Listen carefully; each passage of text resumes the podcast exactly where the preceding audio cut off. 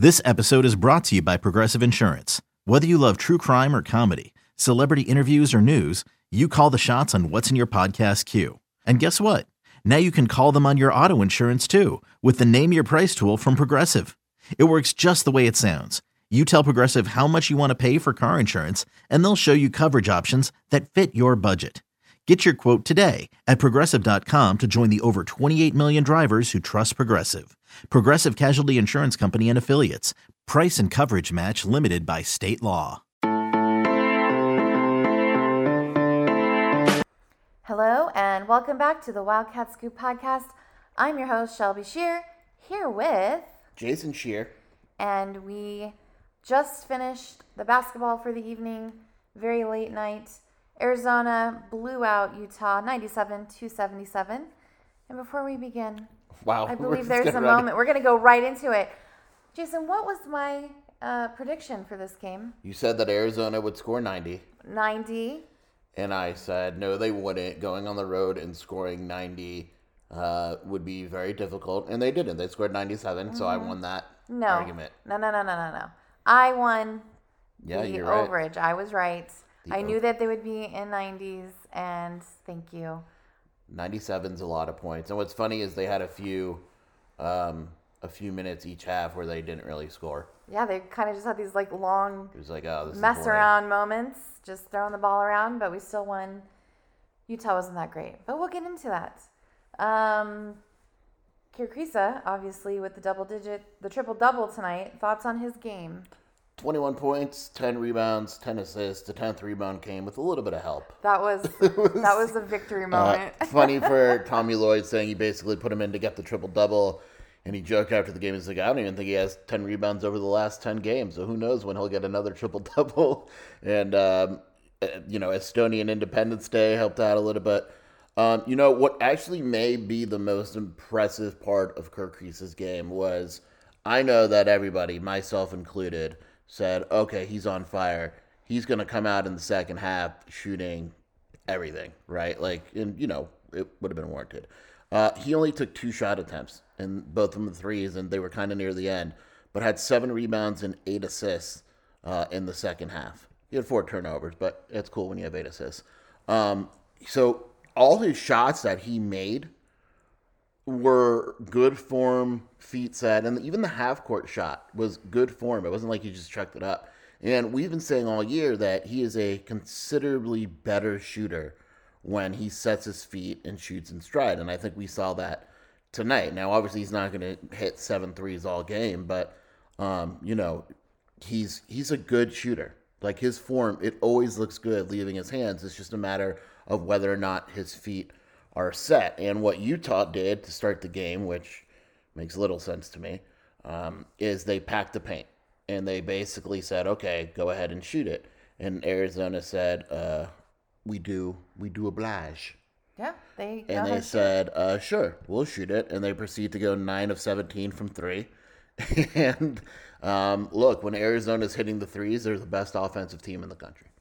Gonzaga is probably the only other team offensively that comes close. But when Arizona's hitting their threes, they're really, really hard to beat. And Kirk Kriisa, everything he did. I don't even mind the technical foul. I mean, Koloko was getting battered. And yeah, he got hit hard. Kriisa's an emotional dude, and whatever, it happens. But everything Kriisa did tonight was good. Like, the defense that Arizona played was fine. I mean, Utah point guard Rollie Worster, who I said in the podcast was me if I played basketball, finished with 4 points and 4 rebounds. And, just all around, Arizona and Kirk Kriisa deserves it. I mean, and, I think he read the UCLA message boards on the thread started, I think it was yesterday, that basically said he's going to lose Arizona the Final Four, which is funny because tonight UCLA lost to Oregon and Kirk scored 21 points. But anyway, and then he probably logged in to Wildcat Authority and saw that thread on him not being a very good shooter. At one point, I actually think he turned to the camera and said, F you, Wildcat Authority. We'll have to go back in the replay. See what little Twitter feud happens between you two. My highlight of the game was when he visibly said the F word after Arizona made a shot because that's how bad he wanted the triple-double.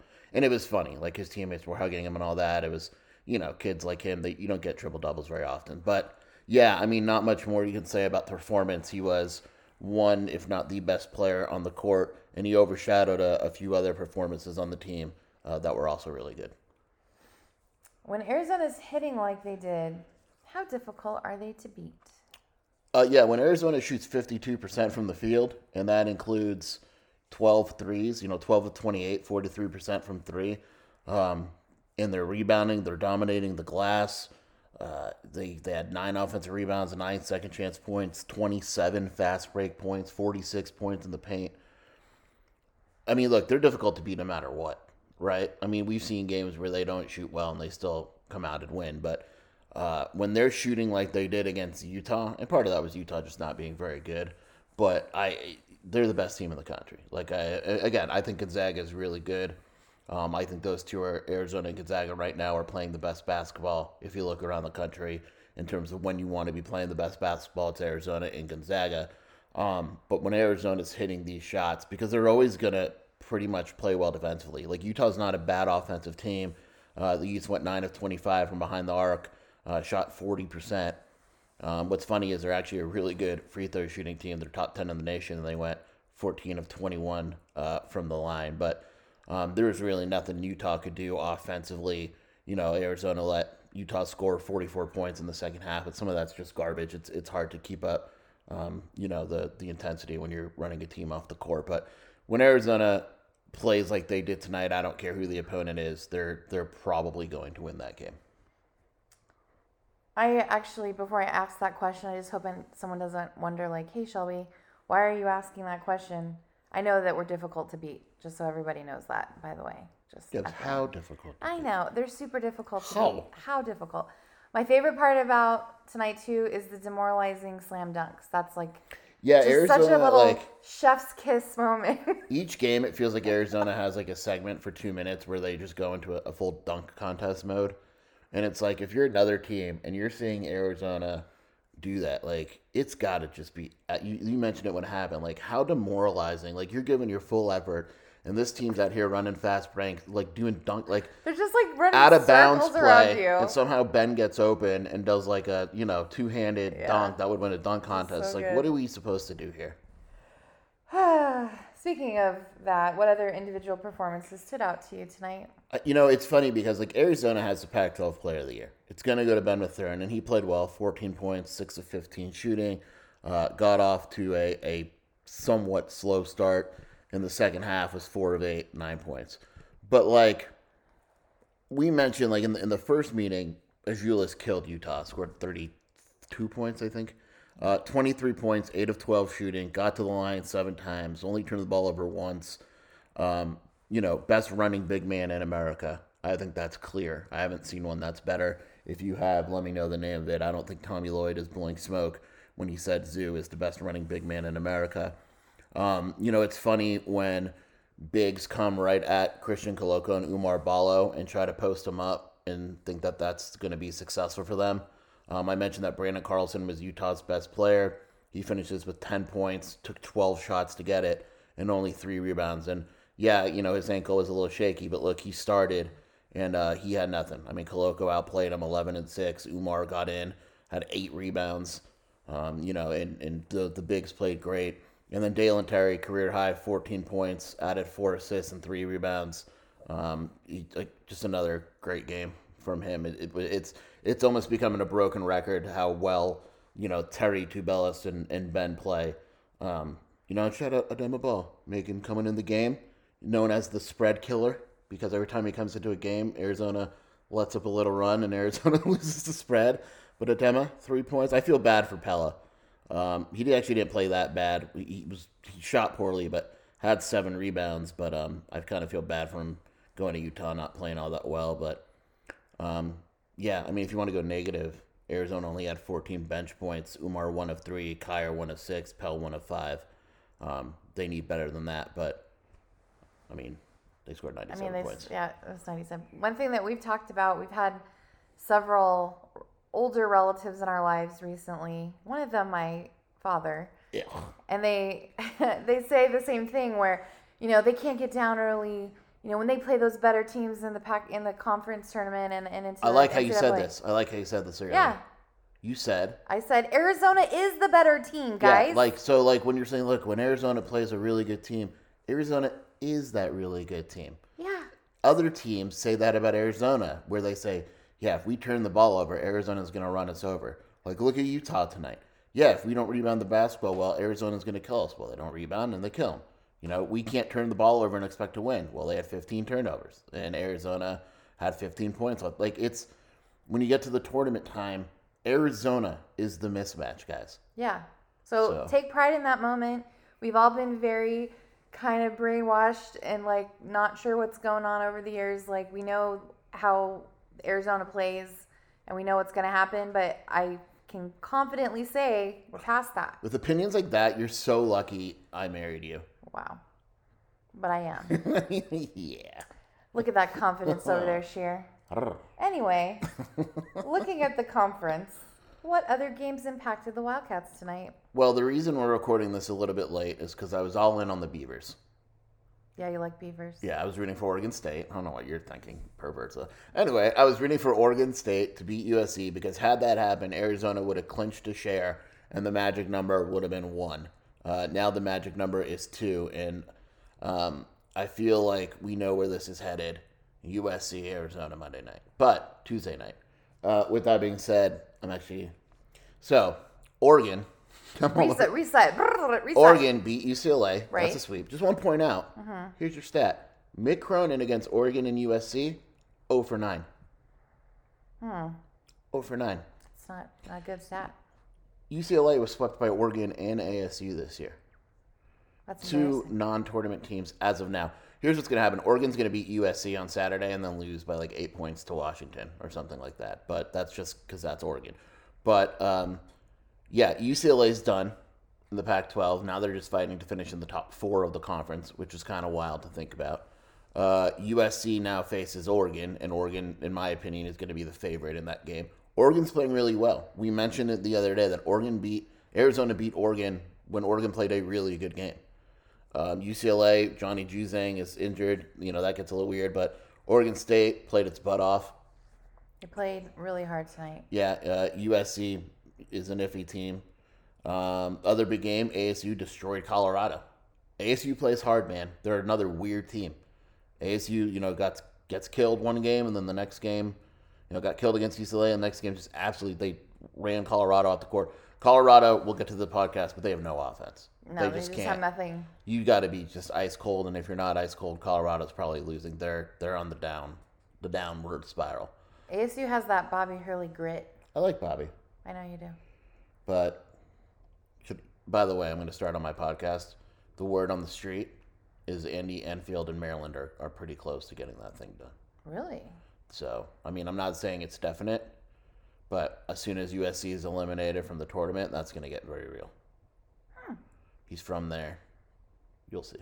All right. Well, word on the street. And by the way, that Mick Cronin to the Louisville rumor is still around, but I don't want UCLA fans to attack me because when they attack me, I also get a triple-double and get a little angry, similar to Kerr. But, yeah, the Pac-12's done. I'm calling it. It's Arizona. It's just a matter of when it's going to happen. Could happen Saturday when Oregon beats USC and Arizona beats Colorado, and that'll be that. But a part of me kind of wants USC to beat Oregon because then Arizona versus USC – becomes a pretty cool game. A little interesting. It does feel really early for all of this to happen. It is pretty early. What's crazy is, Shell, there's only 4 games left in the regular season. And Arizona is, like, I think Gonzaga locked up in 1 seed by winning at San Francisco. They still play St. Mary's, but they're a lock. I think Arizona is pretty much a lock in the 1 seed. I think the other 2 are the ones that are open. You know, Arizona's not going to lose to Cal or Stanford.